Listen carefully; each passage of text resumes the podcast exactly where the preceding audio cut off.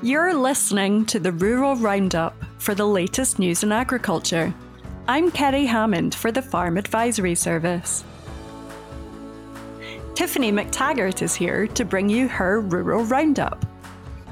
Autumn cultivations are well underway, having had an early harvest. If you're in a nitrate vulnerable zone, don't forget there are closed periods, during which there is no spreading of organic manures with a high nitrogen availability. Applications of high nitrogen organic manures can be carried out on grassland on soils which are not shallow or sandy until the 15th of October. The close period has already begun for other land and for sandy and shallow soils. Looking ahead to next year, the slurry rules are changing. From the 1st of January, slurry must not be applied using a raised splash plate or rain gun and slurry must be applied using precision equipment on farms with more than 100 milking cows. From 2027, all slurry must be applied using precision equipment. Payments for Basic Payment Scheme and greening are due. You may notice the payment is a little higher than last year. The combined payment rate for BPS and greening this year is as follows Region 1, £223 and 8 pence per hectare. Region 2, £45 and 21 pence per hectare, and Region 3, £13 and 73 pence per hectare. Looking ahead to Basic Payment Scheme 2023, it has been announced that subject to parliamentary approval of necessary legislative amendments, there will be a change to ecological focus areas options under greening. The change brings in forested areas that receive or have received support through a forestry grant scheme agreement for small or farm woodland creation. The change comes into force from the 20th of November 2022 and claims can be made from the 2023 claim year. Areas planted since the 1st of January 2015 are eligible to be claimed. Thanks for listening. Let's go now to George Chalmers and Robert Ramsay in the northeast and southwest as the weather changes and things are getting chillier. So, Robert, how are you? Hey, I'm good. Yes, it's um, windy and wet down here in here, and I've lit, I've just put the heating on, which is a first, a first for a few months, and I think a sign of things to come. Yeah, it's uh, very autumnal. Um, days are shortening, nights are lengthening. Um, yeah, it's much much colder, isn't it? It's been a great spell though. You know, it's mm-hmm. been a mm-hmm. really, you know, fantastic spell, and I suppose we're end of September. We can't really complain too much. The, the only thing when you, I'm sure your your phone will be the same, but we are getting so many people phoning and you know asking questions about energy, about prices, and and where things are going, and really it just does seem mental at the moment. Absolutely. Um, I think it's fair to say that some sectors are most definitely more exposed than others. You'll sit down with you, dairy farmers. That's energy intensive. I'm sure you'll be you'll be hearing quite a lot of you'll be getting quite a lot of phone calls from dairy farmers. With pig farmers, same boat. Poultry farmers, same boat, and of course potato guys who have uh, they're just really at the start of the, the, cold source season. Yeah, I, I was in a farm yesterday that they're electricity bill is going to go from being, you know, not very significant in their accounts. It was, you know, a couple of thousand a month, and it's it's heading towards quarter of a million. You know, it's yeah. absolutely that. Sorry, that should caveat there. That's quarter of a million a year, mm-hmm. but still, it's it's a colossal, a colossal cost, and something that long term certainly isn't sustainable. We certainly need to look at options that we've got to try and mitigate that.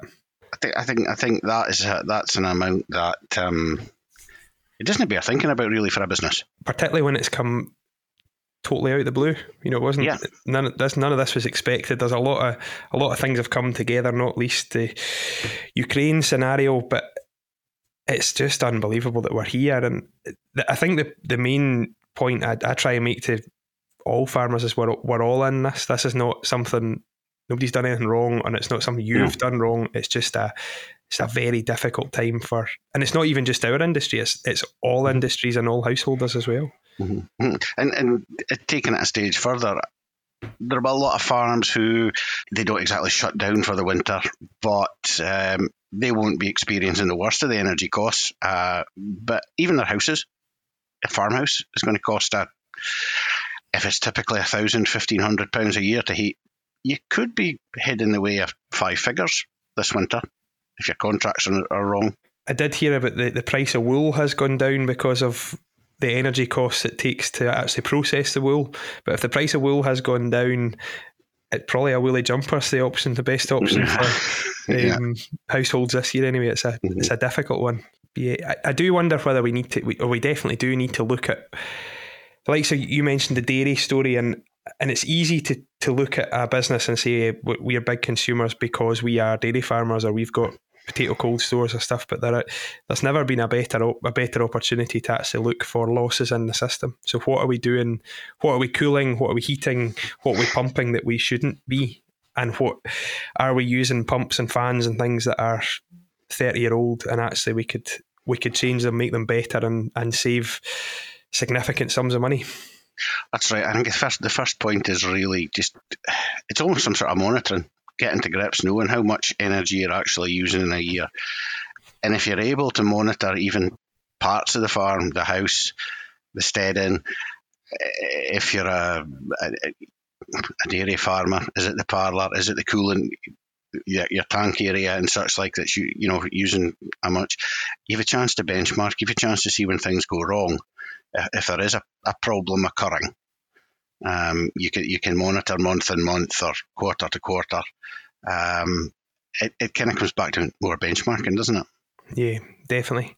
I, and I, I also think the so in the dairy world, cooling isn't is never going to be optional. When we have to cool milk, we have to keep that raw product fresh. But I do look at the potato store scenario, and I don't know a huge amount of, about potatoes, but I know we cool a hell of a lot of potatoes that probably don't need it. You know, there's a consumer issue here that we want perfect potatoes as dug potatoes every day of the year. And actually, those potatoes that we used to eat that were weir potatoes that were ambiently stored mm-hmm. are fine. You just peel them. Yeah. There's, there's nothing, you know, the, the system, most of those potatoes that are cooled or stored cool then go on to be peeled anyway you know, if we've got something wrong with the whole consumer attitude and the whole retailer attitude that the potato has to be perfect before it, you know, for it in order for it to be sold. It's it's quite um, strange when you go into a shop and the month of August or even September, and you have got bags of new potatoes on, on, on one side, and then you've got these bags of really really nice tatties that had been basically lifted a year earlier and that's cost a small fortune. And certainly, and, and now's energy's co- the energy cost now, it's going to cost a small fortune to take, keep that tatties looking in, in mint condition all the way through. And and the bit that that highlights as well, it's not just the cost of doing it or the financial cost; it's the environmental cost too. You know, what is the footprint of that perfect potato in August when it's nearly at its first birthday? What's the fin- the financial footprint we can measure, but the carbon footprint of that is is colossal. Other sectors, of course, um, pig sector, they're big users. Uh, the the farrowing rooms use lots of heat to keep the small piglets warm, and all through the piggery there will be lots of fans going to, to for ventilation. Uh, um, and in the same vein, you've got this, that with poultry farmers as well. Do you know there's opportunities, and the the whole renewable world has come to life again. You know, it's nice to see that the renewable businesses, many of them went out of business when the subsidy system changed, but now we're into basically free market renewables, and that's where you know efficient, sensible systems actually get taken on and, and succeed. And the crazy systems that were never going to stack up, but were only there for the subsidy, don't stack up. So there are huge opportunities, and certainly for anyone who's a significant user of electricity, if you haven't looked at solar panels or, or other options at the moment, now's the time to do that. And we've also got there's a few podcasts, a few resources out there on the the FAS website. One was the Thrill of the Hill. A there was a, a really good episode of John John Farquhar a few just a few weeks ago, um, hot off the press. And then there's also a, a, few Farming for a Better Climate podcasts as well that are are there focusing on renewables and options in this area. And I think that's the important thing is Farm Advisory Service and many other companies are out there to help you. You know, there, there is there are opportunities at the moment, there are options, and this can't last forever. Yeah, that's right, Robert. And on the Farm Advisory Service, there's even uh, now a section that is dedicated to responding to the energy crisis, and that's got all sorts of helpful links about how to improve your energy efficiency on farm. Janette Sutherland joins us to tell you about our next Farm Advisory Service virtual book club. This is being held on the 27th of October. You can find a link to the book and a link to the virtual event in the show notes. On the 27th of October, our personal development book club will discuss the book Joy at Work by Marie Kondo and Scott Sonenshein. Marie Kondo is a Japanese organising guru her KonMari method encourages owners to discard items which no longer spark joy, promising a clean mind as well as a clean home. In 2019, following the release of her Netflix show, UK charity shops noticed a doubling of donations as many households put her system to work. Marie focuses on what sparks joy. Marie's enthusiasm suggests that even paperwork for annual returns can spark joy if correctly catalogued and tidied so they only take the time needed. Her method focuses on gratefulness too. No mindless discarding of items, but thanking them for their service and removing them from our spaces and our lives with no guilt.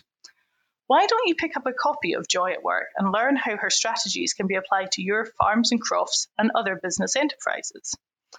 In our virtual book club, we will look at how we can use her methods in places and activities that more often spark stress than spark joy, Catch the next Rural Roundup podcast for a quick instalment on applying the KonMari method to farm and croft offices, medicine and chemical stores, meetings and networks. Grab a copy of the book and join us online on the 27th of October to use these tips and leave 2022 less cluttered and overwhelmed and feel better able to grasp the opportunities that 2023 will present. I think we might all dread sifting through piles of paperwork and sorting it all in one go. But if your office is overflowing and you struggle to lay your hand on that cattle passport or the drainage map from 1983, then a big tidy up, as Marie Kondo says, completely and all in one go, is sometimes the only solution to creating a workspace that you can find things easily and efficiently. If you take the little and often approach rather than doing it all in one go, you might never reach the finish line. By carrying out your own physical and digital declutter festival, you should be able to create a workspace where you can complete your paperwork and admin tasks in less time than it was previously taking you and with less stress. As farmers and crofters, it does feel like we are inundated with mail, bills, updates, and various documents. Marie has three strong rules. One, categorize every paper down to the last page. Two, Store your papers upright so you can see them. And three, make a pending box. We shouldn't keep papers just because. However, remember we do need to store some documents for certain periods of time for legal purposes. Don't forget about digital clutter. We don't always have the systems of tidying and filing and destroying digital clutter that we do for paperwork. Get into the habit of filing important documents digitally. If we accept that there are a certain percentage of our working lives that need to be spent doing this administration, we can develop wee rituals that make it more pleasant. We look forward to you joining us to discuss further online on the 27th of October. This week, I met Sascha Grierson and asked her, What's on your desk? Well, today I've been doing some thinking about the Scottish Farm Business Survey. That's my core project work. It's one of the Scottish Government's uh, cornerstone agricultural statistics outputs. And here at SAC Consulting, we've been looking after the Scottish Farm Business Survey since, oh, I don't know, since time began. Every year, we survey over 400 farms of the main farming types, of a range of farming types that are traditionally supported by Scottish Government. And we survey them for their economic performance in a very deep, granular way. So we do a very detailed analysis, financial analysis on their performance. But we also we do an environmental performance assessment of their greenhouse gas emissions on farms. And that's a unique data set. That's an internationally unique data set that we create for Scottish Government that linking of environmental performance with economic performance. That information is critical for Scottish governments to feed into Scottish government's uh, policy decision making. They need to have objective evidence from a range of Scottish farms. I'm also doing a piece of sustainability work for a client on um, looking at the road to net zero with, with nature restoration. It's becoming increasingly aware that um, these two things, managing managing greenhouse gases, but also managing nature restoration, biodiversity, are actually inextricably interlinked. And so we've got a really interesting piece of work on our desks to do with that. I'm a country girl at heart. I grew up on a small farm in, in Ireland, and we all of us had that very, what I call kind of muddy wellies childhood which I feel I feel really blessed to have had. I've got a deep understanding, an innate understanding of just how how where our food comes from, how much work it takes to get it onto our plates, and so really I feel very much at home working in the rural sector. I currently live on a farm in rural Perthshire. It's a beautiful part of the world, and I've got the most amazing view outside my front door and again, I feel really blessed. We've been living there since, oh gosh, the last 25 years or so. We are organic farmers. We run a very mixed farming business. It very much suits the climate and the soil type and the land type that we have on our farm. So we keep pedigree Aberdeen Angus cattle, easy care sheep, rare breed pigs. Uh, we have free range chickens. Uh, and we keep chickens for eggs and for meat, and we also do free range organic turkeys at Christmas. We sell, we aim to sell everything directly to the customer. So we've been customer facing for for many many years, and I think that customer facing bit in our in our business really has helped to inform and drive what we've done, and to inform my own thinking around the work that I do in SAC consulting. I find that the most exciting, the thing, the, the thing that gets me out of bed in the morning about my current job is really trying to think about that interaction between the three pillars of sustainability the social sustainability, the environmental sustainability, but actually critically the economic sustainability and viability of Scottish farms. The survey very much addresses that piece with the linking of um, greenhouse gas emissions on farms with that granular economic detail. And I, I feel that, you know, as farmers and as an industry, this is what we have to hold in our heads as we move forward into the future. And it's a really tough challenge but one is not mutually exclusive of the other. And I think the the really exciting bit is how we navigate through the through these three pillars of sustainability. You know you can't have one without the other. They are all inextricably interlinked.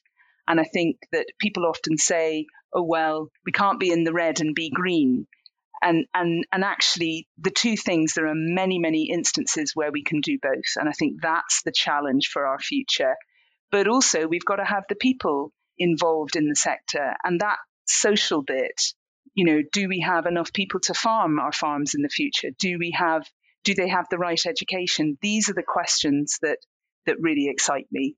The thing that I really care about is I really care about farm business profitability. I think that has to be the thing that we think most carefully about because that will drive all the other things.